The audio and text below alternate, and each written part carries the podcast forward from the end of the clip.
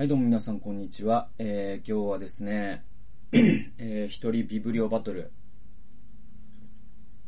はい、コーヒーを飲みました。えー、っと、トリック、えー、朝鮮人虐殺をなかったことにしたい人たち第4回ということで、まあ、今回がですね、まあ、最終回になるんじゃないかなと思います。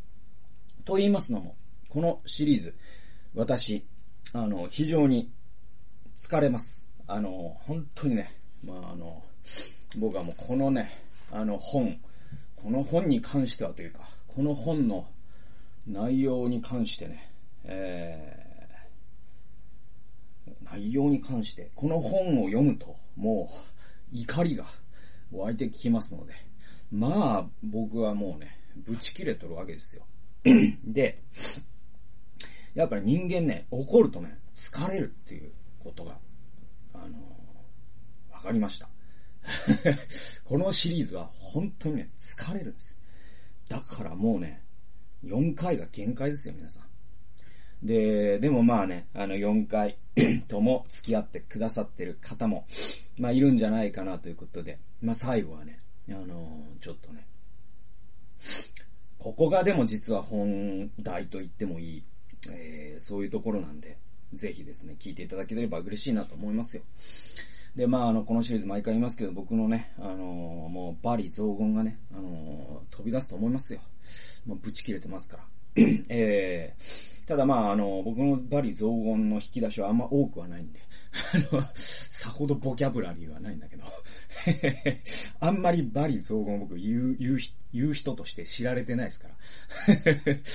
だけどまあ、これに関してはまあ、本当に腹立つっていう話で。で、えー、っと、まあ、前回までね、その、工藤夫妻という人がなかったというね、まあ、あの、2冊の本なんだけど、まあ、まとめて、えここの本ではなかったと呼んでいる、その、朝鮮時期学殺はなかったっていう本をね、工藤夫妻という、えー、ね、まあ、彼らが書いたわけですよ。で、これを、まあ、第3回ぜひね、聞いてほしいんですけど、そうすると、もう、そん、もう、完全に彼らが、嘘だと自分で分かりながら嘘を信じ込ませるために、えー、無知な読者に嘘を信じさせるために書いた本だっていうのがよくわかるわけですよ。それはその恣意的な切り取りとかですよね。えっ、ー、と、元の本にはですね、えー、何々ではないって書いてあるのに、ではないということを、えー、カットすることで、何々とこの本は言ってるって言っているんですから、この、ね、なかったっていう本の手法ってそういうことで。もうそれってもう言論の世界でも一発アウトだよね。うん。あの、なんかサッカーの試合で人殴ったみたいな話だから、あの、完全にアウトなんですよ。もうルール、論理のルールとか無視してるんですよね。で、で、僕はそこの部分に一番腹立ってるって言ったじゃないですか。その知知的な誠実さがゼロなんですよ。本当にそういう奴らが、本当に俺はね、もうね、マジで腹立つんで、本当引っ叩いてやろうと思うんですけど。で、えっと、あのー、じゃあ、もうこの工藤夫妻ってバカだから、あの、いいじゃんと。ね。こんな奴らほっときゃいいじゃんと。いつの時代もそういうこと言う奴いるよと。で、あのー、ね、ナチスのね、えー、強制収容所はなかったとかっていうやつは定期的に出てくるし、まあそういうやつはもういるから、あの、ほっときゃいいんじゃないの？いなく、どうせ消えるよって皆さんおっしゃるかもしれません。だけど僕が、あの、これを、この動画を出してまで、この本を皆さんに紹介したかった理由っていうのがここにあって、こういうのをほっとくとどういうことが起こるかっていうのが、実はもう起きてるんですよ。それは社会に影響を与え始めてるんですよ。これが一番僕は怖いと思ってて。えー、三つ実例を出します。えー、一つは、えー、百田直樹ですね。はい。百田、百田直樹ね、あの、永遠のゼロ。ね、書いた人。で、永遠のゼロは僕いい小説だなと思ったんですよ。でもなんか今はなんかそれいい小説だなと思ったと言ったことをなんか後悔してるぐらい。だけど、あの小説自体は実際いい小説だし、反戦的だしね。いいんだけど、でも、百田直樹ってさ、あの人、まあその、小説家としてもね、すごいし、探偵ナイトスクープ未だに僕好きだし、作品に罪はないし、だけど、彼のそのツイッターでの言動とかですね、彼がまあ書いてる、その、喧嘩本とか、えー、に関してはもう本当に僕はクソだとしか思ってなくて、もう本当一番嫌いな人の一人で。えー、っと、なんだろう。もう、まあ、本質がネトウヨだからね。僕、ネトウヨは、あの、まあ、えー、嫌いです。あの、これを見てる人の中にネトウヨが来たら、いたらもう、まあ、あの、ディスライクボタン、あの、押されると思うんですけど、あの、まあ、えー、っとね、まあ、あの、言い方、ま、本当言い方めちゃくちゃいろいろあるから、本当に言い方迷うんだけど、まあ、えー、悩んだ結果ね、うんと、嫌いです。で、えっと、まあその理由はいくらでも説明できるんだけど、まあまあ嫌いですわ。で、えっと、まあネトウヨのヒーローとされる百田とかはもう大嫌いでございます。えー、で、えっと、まあ彼、ね、まあ彼が、なぜ僕は百田が嫌いか、あそれもいくらでも説明できます。まあ彼のツイッターとか見てもらったらわかるんですけども、もう本当ヘイトで溢れているし、偏見に溢れている。えー、もう本当にとんでもないやつだと思います。で、屋敷隆人のね、えー、あの、純愛という小説に関しても裁判で負けてますけど、ああいう手法本当に許せないと思います。えー、そして、えっと、えー、彼はですね、日本国旗という本を書きました。え、これベストセラーになりました。え、でも、この日本国旗、え日本の歴史を勉強している学者で相手にしている人誰一人いません。なぜなら、間違いだらけだからです。えそして、えこれは歴史の本ではありません。百田の脳内のお花畑ストーリーです。で、えー、それはもう歴史家が読んだら全員、あ、これお花畑ストーリーだなって思うんだけど、これが売れてるんです。そして、えー、皆さん、えー、前、えー、総理大臣安倍晋三さん、この本を読んだよっていうツイッターに上げてます。はい。えー、首相がこの本を読んでます。で、この、えー、百田が書いた、えー、日本国旗の中で、彼は、えー、このね、関東大震災の時の虐殺はなかったという否定論を展開してます。日本国旗という本の中で。えー、そして、えー、朝鮮人による暴動があったという歴史家が、えー、その証拠を認めない、これを肯定してます。で、事実に反する犠牲者の数を233人と見積もっています。はい。でも、これはですね、6000人ということには根拠がありますけれども、233人、これ根拠ありません。つまり、これ嘘を書いてるんです。じゃあ、この百田さん、これ誰に影響を受けたか、このなかったという本に影響を受けてるんですよ。もうれ、動かし始めてるんですよ、社会を。確か、日本国旗って20万部ぐらい売れたのかなもっと売れたのかなあの、めちゃくちゃ売れてるんですよ。で、怖いのよ。で、これって、日本国旗ってね、ひどい本なんですよ。あの、真面目に歴史のことをね、勉強してる人で相手にする人が一人もいないような、そんなとんでも本の類なんですよ、日本国旗って。これが売れてて、しかも総理大臣が読んでんすよ。怖くないですか、皆さん。え次行きましょう。121ページ。えー、例えばテレビ CM でおなじみの、はい、出ました。僕の、お一番嫌いな人です。で、えー、一番嫌いな人、えー、高須クリニックの院長、高須克也氏。はい。えー、まあこの人、僕、はい、あのー、まあいろいろ、本当に言葉を、本当に選ぶんですけど、そうですね。まあ嫌いです。はい、えっと、どれぐらい嫌いかと申しますと、これ僕ね、あの、ナインティナインのオールナイトニッポンね、普段聞かないんですけど、岡村さんが結婚したから、僕ら岡村さん好きだから、あ結婚しておめでとうと思って聞いたんですよ、その回をラジコで。そしたら、まあ、その高須の CM が、ね、あの、すごい、流れるから、もうその高、高須の CM が本当に僕嫌いだから、えー、ナイナイのオールナイト日本泣く泣くもう諦めるぐらい。もう、俺は聞き、聞かないです。ナイナイのオールナイト。高須が嫌いだから で、えー、まあ本当に彼が嫌いな理由も、まあツイッターとか見たらわかります。えー、偏見、えー、ヘイト、溢れてます。もうひどいですよ、彼は。で、彼だって、か、かて、かつて、えー、高須ってね、えっ、ー、と、ナチスを肯定するような発言してますからね。で、ユダヤ人団体から抗議受けてますからね。まあ本当に超国家主義者で、もうひどいですよ。で、彼のツイートとかも全然歴、えー、根拠に基づいてないんですよね。ファクトがないんですよ。つまり、えっ、ー、と、フェイクだという点でもひどいし、その内容もひどいと思います。えー、そして彼は、えー、こうツイートしてます。えー、2015年1月のツイートで、えー、高須、えー、克也がですね、こうツイートしてるんですよ。NHK が先ほどの番組で関東大震災時に朝鮮人が虐殺されたとか放送したようだが、事実はこれです。日本人がぶっ殺されています。と書き、震災直後の朝鮮人暴動の記事の画像を添えた。はい、このさっきの震災直後の朝鮮人暴動の記事を出すという、しかも10月20日ですね、えー、その報道の混乱が収まるまでの前に新聞すらもその暴動を信じて報じたんですよ。そしてなかったという本はそのね、9月1日から10月までの記事、ね、新聞記事だけを、えー、バンバン証拠として載せていきます。でもこれ、報道が間違ったという証拠であって、暴動があったという証拠ではないんです。えこの手法、工藤夫妻が発明した手法です。これを高須も踏襲してるんですよ。なぜか。え高須はネット運用だからですよ。まあ、俺は本当にこういうことをする奴が腹が立ちますね。はい、次行きましょう。えー、122ページです。えー、これネッット上のじゃネット業がなんかしていることっていうのは大したことないんじゃないの陣内さんと。そんなのはほっとけばいいんじゃないのかいと。ね、筋肉ならば言うかもしれません。えー、しかしですね、これほっとけません。なぜならネット上だけじゃないからです、影響力。えー、122ページ、ネット上だけではない。えー、憲法改正を掲げる右翼団体、えー、日本会議は、えー、これ日本会議僕かつて動画出してますからね、えー、ぜひそれ読め、見てほしいんですけれども、えー、16年、2016年9月に、えー、会見派の会見、えー、憲法学者として有名な、えー、桃地明日本大学名誉教授を著書として、著者としてパンフレット、緊急事態条項 Q&A を出しています。すいませんね。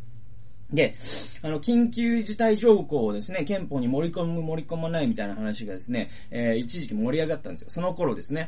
で、このパンフレットの中に、関東大震災時に戒厳令の発令が人々の恐怖心を煽ったせいで、朝鮮人虐殺が起きたのではないですかという、えー、趣旨の問いが出てくる。まっとうな疑問だと思うが、これに対する答え、A が驚くべき内容なのってあると。はい。えー、どういう内容かと申しますと、皆さん、びっくりしますよ。えー、関東大震災、朝鮮人虐殺の真実、えー、工藤夫妻の、えー、まあ、トリック本ですね、ゴミ本を引用してですね、えー、つまり、その、名誉大 教授ですよ、えー、日本大学の名誉教授がゴミ本を引用してるんですよ。ね、もう本とも呼べないような、えー、ゴミですよ。こ本当紙くずですよ。だって内容がひどいんだから。え、が、え本当に基本的な論理のルールを無視しているような、そんな本を引用しましたか。えー、この日本会議のパンフレットは。そして何と言ってるか、混乱の中で、えー、朝鮮人の独立運動家や社会主義者たちが一斉に放火、殺人、えー、襲撃、テロを行いましたと断言してるんです。日本会議のパンフレットが。これ、やばいですよ。これ証拠ありません。嘘です。フェイクです。日本会議、フェイクを追認しました。はい、次。えー、朝鮮人殺害は、えー、朝鮮人をですね、日本人が殺害したっていうのは、家族や町内を守る自警団による正当防衛というべきものだったっていう風に日本会議は言ってます。えー、戒厳令はむしろ朝鮮人のテロから治安秩序を守るために貢献したと説明してるんですよ。そしてだからこそ緊急事態条項が必要だという論を展開してるんです。信じられなくないですか皆さん。違うでしょ？戒厳令なんでな、出されたかっていうと、あんまりにも混乱して6000人もの朝鮮人を、えー、日本人が殺したからでしょ？それが収まったのは戒厳令があったから、だから緊急事態条項の、えー、が必要なんだよっていう議論ならまだわかります。えー、わかるんですけど、違うでしょ？逆でしょ？この日本会議のパンフレットはなんと、ね、朝鮮人たちが暴動したと。ね、日本人たちは戒厳令、に、ね、戒厳令に基づいてとは書いて書いてないね。日本人とは、えー、たちはそれに対して正当防衛するために朝鮮人を殺したんであって、こういう事態があるからこそ皆さん緊急事態条項必要ですよって言ってるんですよ、皆さん。やばくないですか？もうね、俺はもう疲れた。本当に、付き合わせないでくれ、こういうことに。マジで疲れるんだから、本当にいい加減にしろよと。マジで、こいつ、この桃田、何やっちゃってんの？本当にこれ学者の何恥じますよ。本当に。はい。で、ファクトを無視してるの。だってそれをね、立証する根拠となってるのがこのなかったという、とんでも本なんですよ。ちょっと考えられないですよね。はい。じゃあ、じゃあ陣内と。ね。まあ日本会議もま特殊な断定だからね、もうしょうがないんじゃないの？かいと。ね、筋肉なら言うでしょう。ね。ネットとかほっとけばいいんじゃないのかいと。ね、えー、言うかもしれません。百田。ね、高須。まあ、いつものことじゃないかいと。おっしゃるかもしれない。えー、だけれどもこれ、それだけじゃないんです。はい。えー、出ました。小池百合子です。皆さん大好き。小池百合子ですよ。はい。えー、ここに帰ってくるんですよ、問題は。あじゃあ読みましょう。えっと、130から134ですね。三つ目に取り上げるのは、2017年、9月1日、小池百合子都知事が朝鮮人虐殺犠牲者追悼式典への、えー、追悼文送付を取りやめた事件である。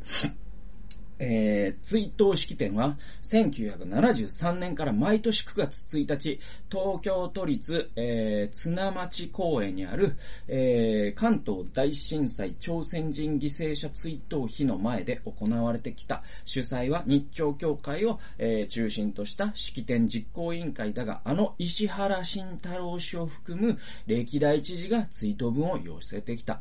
皆さん、えー、すごいですね。僕のもう一人の嫌いな人のね、もう嫌いな人がすごい出てくるね。なんか、これあの、猪木対国際軍なんですよ、これは本当に。で、誰がわかるんだと思うんだけど、えー、本当にですね、これ出てきたわけですよ。石原慎太郎、僕大嫌い。で、で、この人、えー、この人ですらですよ、ツイート文送ってます。ところが、えー、小池と、えー、都知事は、この追悼文の送付を取りやめたのである。翌年も送付を行わなかった。報道によれば、小池都知事は、えー、東京都慰霊堂で、えー、開かれる大法要で全ての震災犠牲者追悼の哀悼の意を、えー、表しているので、個別の対応はしないことにしたという趣旨の説明をし、メディアの側もそれをそのまま受け取っているようだ。だが、この事件の背後には実は虐殺否定論の影が見える。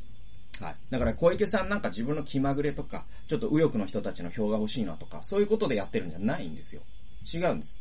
え虐殺否定論という、この工藤夫妻の影響が、あな、書いた、このクソ本の影響が、実は小池さんの取りやめにつながってるんです。じゃあその事実関係を追っていきましょう。都知事の取りやめ、えー、取りやめ決定のきっかけとなったのは、えー、古賀俊明都議、過去自民党がですね、2017年3月2日、取りやめる半年前ですね、都議会の一般質問でこういう質問をしたんです。えー、ツイートの事業の発言、発信を再考すべきだと、えー、この古賀議員は迫ったんです。都知事に。小池都知事にですね。で、彼は質問の冒頭こう語っているのである。私は小池都知事にぜひ目を通してほしい本があります。皆さんゾクゾクしてますね。次に出る言葉、何か。ノンフィクション作家の工藤美代子さんの関東大震災、朝鮮人虐殺の真実であります。はい、ここでも出てきました。なかった本がで、ここでも出てくるんです。ゴミ本がここでも出てくるんですよ。で、ぜひこのゴミ本を読んでくださいと、ね、えー、小池都知事にですね、古賀さんは言うわけですよ。えー、そして、またも工藤美代子氏の登場であると。で、そもそも古賀都議が追悼分の取りやめを、えー、追悼分の、えー、取りやめや追悼費の撤去を求める質問を行った背景には、えー、在特会などに近い右翼女性団体そよ風の、えー、小賀都議への働きかけがあったと。まあ、在特会皆さんご存知ですか？まあ本当に覚えておいてほしいんですけど、在特会やばいです。はい、本当にやばいです。在日外国人の特権を許さない市民の会だったかな。あの、まあ、あの、いろいろネットで調べてみてくださいよ。桜井という人が代表してます。もうとんでもないです。もう、あの、なんだろうな。人種差別主義者ですね。えー、もう、なんだろう、どういう KKK とかと同じに考えてもらっていいです。えー、日本版 KKK です。で、それと近いような極右団体の、えー、女性団体、そよ風っていうのがあるんですよ。で、それと小川議員が近いんですよ。つまり、えー、こ、えー、小池都知事の追悼文送付、えー、取りやめの背後には、えー、朝鮮人が放火やテロを行ったのは事実と主張する虐殺否定論に立つ右翼団体と都議の要請があったわけです。深刻なのは小池都知事本人の認識も相当に怪しいということだ。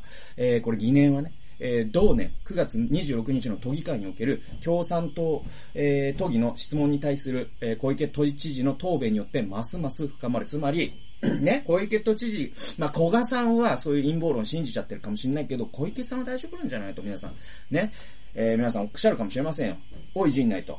小池百合子は大丈夫なんじゃないのかいと。ね、筋肉ならおっしゃると思いますよ。ね、小川さんはやばいかもしれないけど、小池は大丈夫なんじゃないのかいと言われるかもしれません。え大丈夫じゃないです。はい、えー、こう言ってます。小池百合子。虐殺への認識においてお尋ねでございました。この件は様々な内容が事実、史実として書かれていると承知いたしております。だからこそ、えー、何が明白な、事実かについては歴史家が紐解くものだと申し上げておりますと、えー、小池さんは言ってます。しかし事実は何か日本史辞典にも中学の歴史教科書にも記載されている朝鮮人虐殺は疑いもない明白な事実です。諸説ありません。はい。えー、もし諸説あると主張するなら、その諸説のもう一個の書、書はですね、えー、この中田本しかないんですよ。工藤さんで、この工藤さんの中田本、えー、第3章で僕が、第4、第3回ですね、立証したように、もう完全にクソ本だし、とんでも本だし、まあ本当に論理のルールを無視してる本です。だとしたらこれは却下されます。だとすると事実は一つなんですよ。はい。なぜそれをそのように語れないのか。えー、日本の首都であり、いつ大地震に襲られてもおかしくない大都市の首長が虐殺否定論を容認するかのような発言を行っているのって、これやばいですよ。だからもう一回首都直下型地震起きたらですね、これもう一回朝鮮人虐殺起こりますよ、多分。そういうことを僕は危惧してるんです。だから僕はなんかその政治的な、ね、僕はリベラルですよ。だけど、だから、えー、右翼が嫌いだから右翼を攻撃してる、そういう話じゃないんですよ。人の命を守るために僕これ寄ってるんですよ。結構本気なんですよ。これもう一回起こるからね。で、もう一回起こった時に、そのヘイトの対象となるのは、朝鮮人じゃないかもしれないんですよ。あなたかもしれないんですよ。例えば、キリスト教徒が何してるかわからないとかっていう噂が広がるかもしれません。はい。あるいはですね、まあまあなんだろうな、なんか、えー、そうですね。うん。なんか2チャンネルにアカウントを持ったやつこそやばいんだ、みたいなことになるかもしれません。はい。えー、あるいはですね、えー、住民票が東京以外にあるやつがデえー、ね、ね、あの、何か井戸に、えー、毒を投げ込んでるっていうデマが、えー、来るかもしれません。それあなたかもしれないですよ。その虐殺の対象になるのは。だから朝鮮人の話をしてるんじゃないんですよ。僕はヘイトの話をしてるんです。そしてヘイトというものに関しては僕は絶対に許さないです。はい。なぜなら、なぜならと説明すると、すごく僕長くなるんだけど、これは許しちゃダメよ。一意見としてあっていいものと悪いものがあって、ヘイトに関してはあっちゃダメだと思います。それは許しません。どんな意見も受け入れるけど、ある特定の人を許さないというかね、ある特定の人には人権がないんだ。っていう意見だけは僕は認めちゃダメだと思います。その意味で僕は杉田美代が大嫌いなんですよ。LGBT という人たちの人権を奪おうとしてるから。そんなの許されるはずがないじゃないですか。本当にそれぐらい分かれよと思いますけどね。もう一回幼稚園からやり直してほしいね、そういう人たちは。はい。はい、次行きます。で、あのね、否定論者ってね、まあ、あのー、ちょっと僕、あのー、深呼吸ね、したいね。疲れ、ちょっと、ちょっと、過呼吸になりそうだから、過呼吸になりそうだから、なんか僕に鎮静剤を誰か打ってほしいんですけど、疲れましたよ。で、えー、っと、あのね、ちょっとここで落ち着きましょうよ。ね。まあ、俺が一番落ち着けって話なんだけど、あのね、まあ、あの、否定論って言うんですね、まあ、この場合は朝鮮人虐殺なんだけど、まあ、いろいろあるじゃないですか。南京虐殺なかった人っていう人たちもいますよ。ね。はい。いろいろいます。えー、だけど、あのー、それも、あったんだけどね。記録あるからさ。あそれで、ファクトは、実証は、記録はってあるんだけど、全部あります。はい、あります。南京虐殺に関しては。これい、いくらでも僕説明できます。はい。で、えー、っと、次。で、まあもちろん数はいろいろあるんだけどね。小説あるっていうのはあるんだけど。でも、あったっていうのはもう、どうしたって否定しない、できないよ。ちなみにさっきのの日本国旗には、その南京虐殺なかったって書いてあります。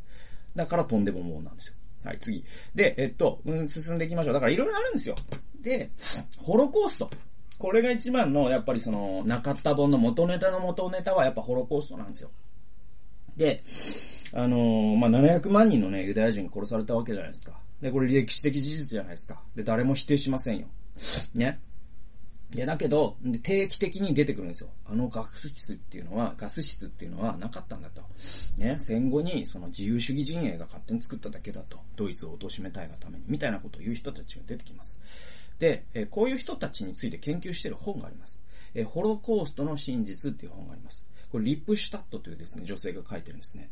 で、このリップシュタットさんはですね、ホロコーストの真実の中で、こういうふうに指摘してるんですね。否定論者っていうのはいつの時代もこういうもんなんだ。えー、こう書いてます。否定論者は論点が真っ二つに割れていて、自分たちがその一方の立場にあると認知されたいのである。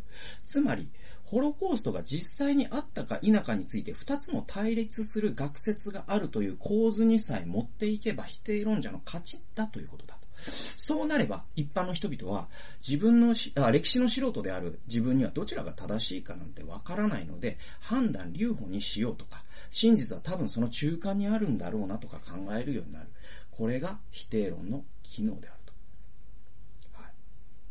だから、まあ、このね、トリックに登場する工藤夫妻とか、ね、え、またその、そよ風の人たちとか、ネトウヨの人たちとかですね。結局、その歴史を変えたいんですよね。まあ歴史修正主義者なんですよ。はっきり言ってしまえば。で、この人たちが狙ってるのは何かっていうと、A という、その、本当にあったことに対して、実は B だったんだって、最後は言いたいんだけど、実はそこに行く前に、彼らの勝負はついてるんですよ。彼らはですね、A という B、A と B という二つの説があるよというところを世間が認知してくれさえすれば、それで彼らの勝ちだと思ってるんです。そしてそれは結構うまくいくんですよ。はい。で、これね、ダニエル・カーネマンっていうですね、経済学者が、ファストフロスローというですね、すごい面白い本を書いてて、まあ、ダニエル、ダニエル・カーネマンはですね、ノーベル経済学賞を取った経済学者で、で、この人認知バイアスが専門なんですよ。で、認知バイアスの中にアンカーリングっていう手法が紹介されてます。で、これ何かっていうと、アンカーリングってですね、例えばね、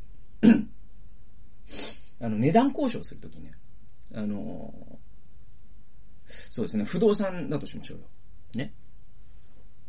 あのこれね、すごい面白い実験があって、ある物件を紹介するんですね。でその物件の本当の値段は、えー、1500万だとするじゃないですか。ね。1500万だとするじゃないですか。その土地と建物をね。で、これを、ね、えっと、ある種、ふっかけるんですよ。これは、えっと、あの、売り手は、えー、そうですね。2億円で売りたいと言ってる。2億円で売りたいと言ってるっていう風にふっかけた場合、ね。えっと、本当は1億5、あ、ごめんなさい、1500万じゃないですか。そうすると買い手の評価って、ね、ふっかけられなかった場合は、だいたい1500万の前後になるんです。ある人は1000万なら買いたい。ある人は2000万なら買いたい。ある人は1500万円なら買いたいってなんですよ。でも、売り手が2億円で売りたいってふっかけた場合、これが釣り上がるんです。それどれぐらい釣り上がるかというと、2000、えっ、ー、と、1000万円ぐらい釣り上がるんですよ。これね、素人だからそうなるって思うでしょ？これ違うんですよ。あのね、不動産の専門家に同じ実験をしても全く同じだけ釣り上がったそうです。これがアンカーリングの力なんですよ。つまり極端な意見を一回聞いちゃうと、そっちにどうしても引っ張られるっていうのがあるんです。だから、常に否定論者って極端なことを言うんですよ。ホロコーストだったら、一人も死んでないとか。朝鮮人虐殺だったら、一人も朝鮮人を虐殺、日本人は虐殺してないとか。南京虐殺だったらですね、南京では誰一人、え、被害に遭ってないとか。これ極端なことを言うと、事実が A だとしても、こっちの B の方に引っ張られるんです。で、否定論者って無意識にこのアンカーリングという手法を使って極端なことを言うんです。そのようにして歴史を歪めていくんです。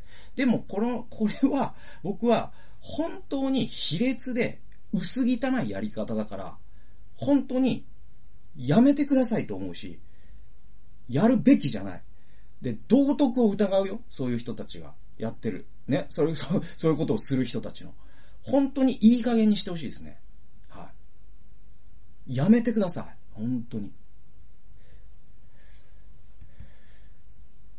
で、えー、最後に僕ちょっと感動的なね、あの、エピソードが紹介されてるんで、もう28分経ってるけど、まあ最後紹介します。で、最後ね、あのー、141ページに、あるエピソードが出てくるんですよ。それが、えー、こういうエピソードで、あの、ある俳優さんの話なんですね。40代以上の方なら、えー、東野栄二郎の名前を覚えているだろう。テレビ時代劇水戸黄門で 主人公を演じていた俳優だと。では、あ、東野東野かな？東野栄二郎か。東野栄二郎と共に若き日に俳優座を結成し、日本の演劇に多大な足跡を残した俳優、演出家の、えー、千田コレアはご存知であろうか。はい、彼が伊藤邦夫という本名に変えて千田コレアという芸名を名乗るようになった背景には、関東大震災直後に経験した出来事があった。で、この千田コレアさんってね、本名は伊藤邦夫さんって言うんです。でも、彼は関東大震災の後に千田コレアという芸名に変えたんです。俳優としてね。で、それのエピソードを彼は、あこう語ってるんですね。震災当時、彼は19歳で、東京千駄ヶ谷に住んでいた。震災翌日の2日、えー、夜ですね。だから9月1日が震災なんで、えー、その翌日の2日の夜、朝鮮人の集団が日本人を襲っているという流言、嘘を信じた彼は、朝鮮人との戦いに加われる、加わるべく、えー、杖を手に街に飛び出すが、反対に朝鮮人に間違えられ、竹槍や棍棒で武装した男たちに小突き回される。たまたま彼を知る者が通りがかったことで解放されたが、危ういところだった。つまり、彼は、2日、えー、9月2日の夜ですね、朝鮮人がですね、なんか暴動を起こしてるぞと、日本人を狙ってくるぞ、襲われるぞっていう、その嘘を信じて、ね、棍棒を持って街に出かけるんですよ。朝鮮人と戦おうと思って。そしたら自分が朝鮮人に、ま、間違えられてリンチされ始めたんです。だけど、えある通りかかった人、いやー違う違う、あいつあいつ日本人日本人日本人っつって助かったんです。命拾いしたんです。ね。ところがその後、戒厳令司令部が朝鮮人暴動の流言を明確に否定する。えー、10月下旬には報道規制の解除によって関東各地で繰り広げられた朝鮮人虐殺の事実が大々的に報じられる。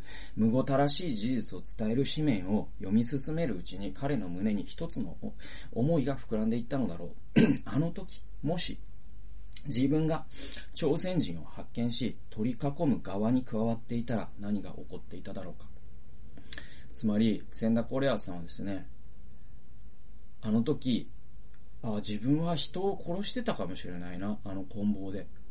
ね、たまたま間違えられたから、そして命拾いしたから、殺されずに済んだし、殺さずに済んだ。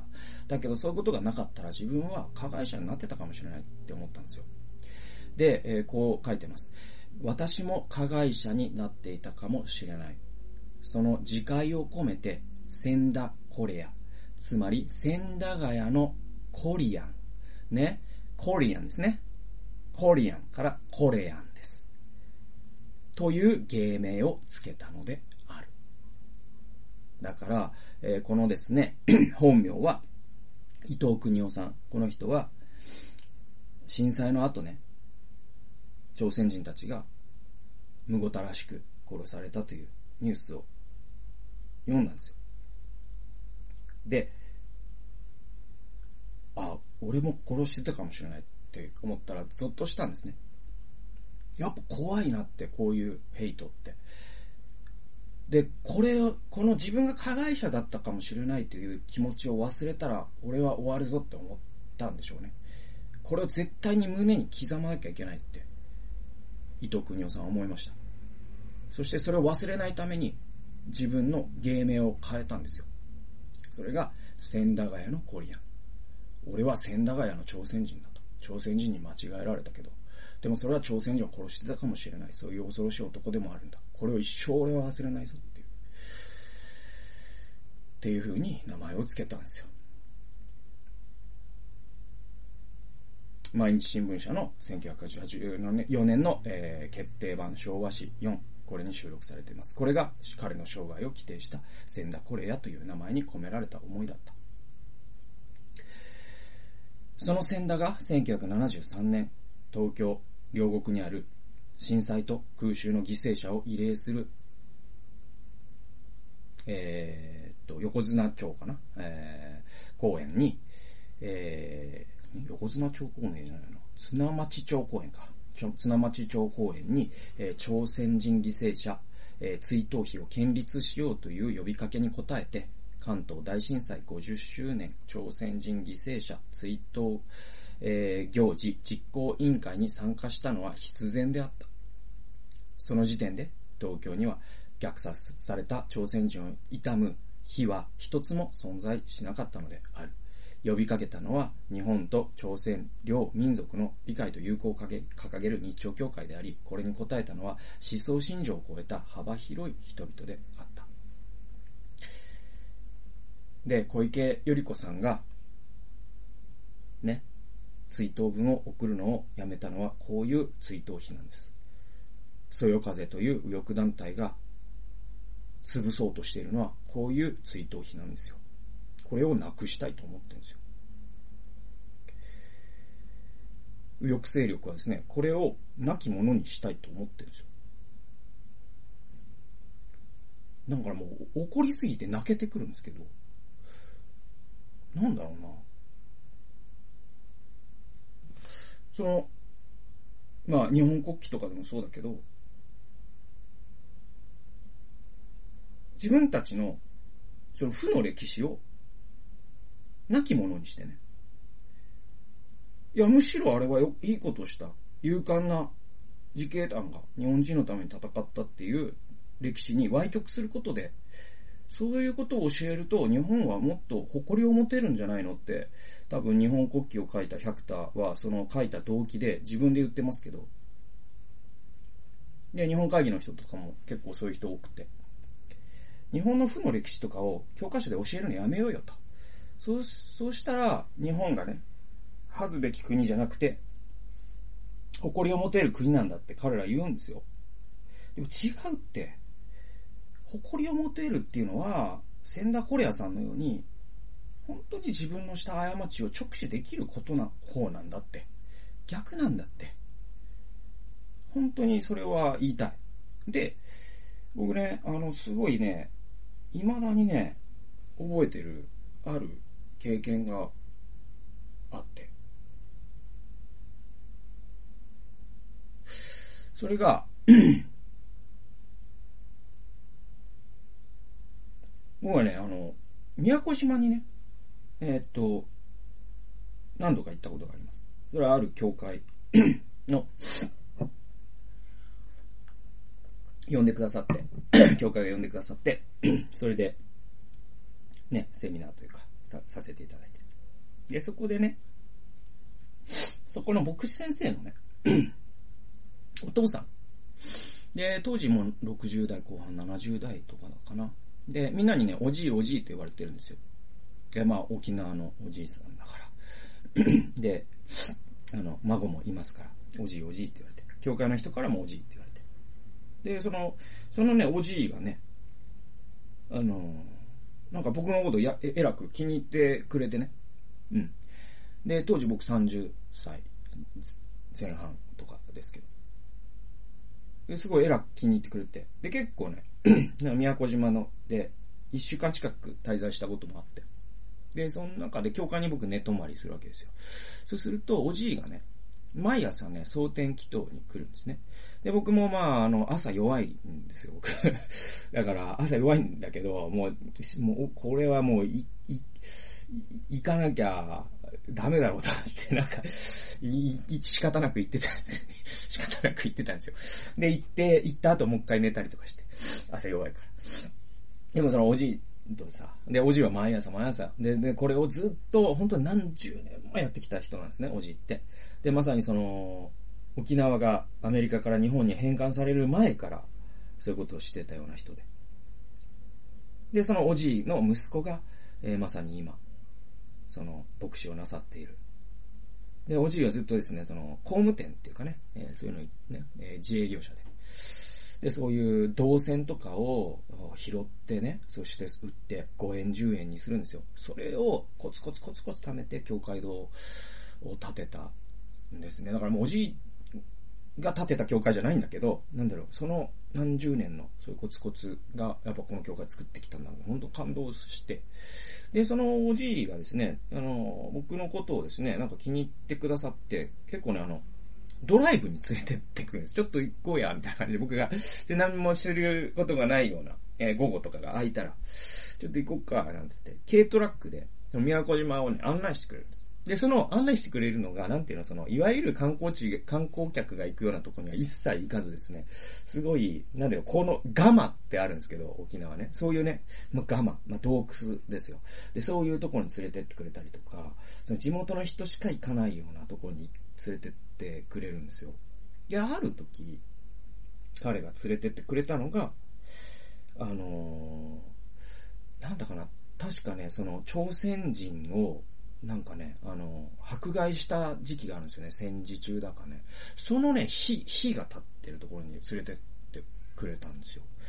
で、まさにその時、えー、まさに日本がね、朝鮮を支配してたじゃないですか。で、統治してたじゃないですか。その時だからコリアンの方がいたんですね、宮古島にもね。で、実際そういう被害に遭ったコリアンの方がいるよっていう日なんですよ。小さい火が立ってるんです。で、おじいがね、で、そこで僕になんか喋ってくれたのが、すごい未だに覚えてて、で、何かっていうと、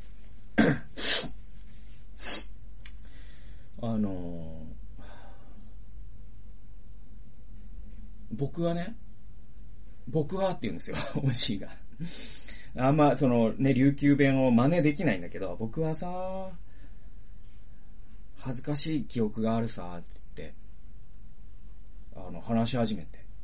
それなん、どういう話かっていうと、小学校の時に、おじいがね、小学生の時に、近くに コリアンの方がいたんですって。だからまあ、多分コリアンの学校とかもあったのかなで、そういうコミュニティがあって。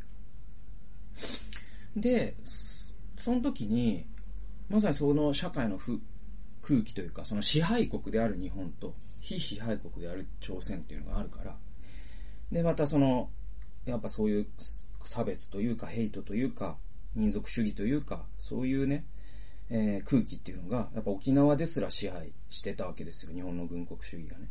で、そういう中で、えー、おじいはね、あのー、コリアンの女の子に、あのチョンチョンって言って、チョンっていうのは朝鮮人を蔑視する、ね、呼び方ですけど、チョンチョンと言って、僕は馬鹿にして石を投げたんだよって。それが忘れられないんだよって言うんですよ。僕は本当に恥ずかしいことをしたんだよって。言ったんですよね。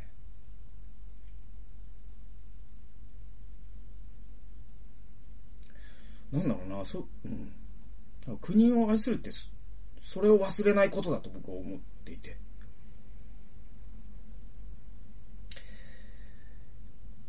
で、これってやっぱ、その、国だけじゃなくてね、個人の生き方の問題でもあって、で、僕にもやっぱり恥ずかしい過去があり、ね、人を、なんだろう、クラスで、いじられているやつを同じようにいじってしまった過去があります、僕にも。で、それを、なんか忘れちゃダメだと思うんだよね。うん。なかったことにしちゃダメだと思うんだよね。それを本当に痛いけど、胸に刻むことこそが、もう一度同じことをしないための、なんていうのかな。まさに、自分の過ちを忘れない石碑を立てるっていうね、習慣が古代のユダヤにあるんですよ。着せ金って聖書に出てくるんですけど。ね。自分たちはこんな悪いことをしたんだっていうことを忘れないために火を立てなさいって書いてあるんですよ。僕はやっぱりキリスト教徒としても、うん、そういう意味でも、日本の悪い歴史を教えないようにしようという風潮には反対なんですよね。もうそんなことでもう43分喋ってしまいましたけど、あの、このトリック、朝鮮人虐殺をなかったことにしたい人たち、ぜひね、あの、まあ、どんな思想信条を持った方でもですね、読んでみてください。で、こういうものを読むということが、なんていうかな、次の歴史をやっぱり確かなものに僕はしていくと思うし、次の虐殺が起こらないようにするってことだと思いますので、ぜひね、読んでほしいなと思います。はい。というわけで、最後まで聞いてくださってありがとうございました。それではまた次回の動画及び音源でお会いしましょう。さよなら。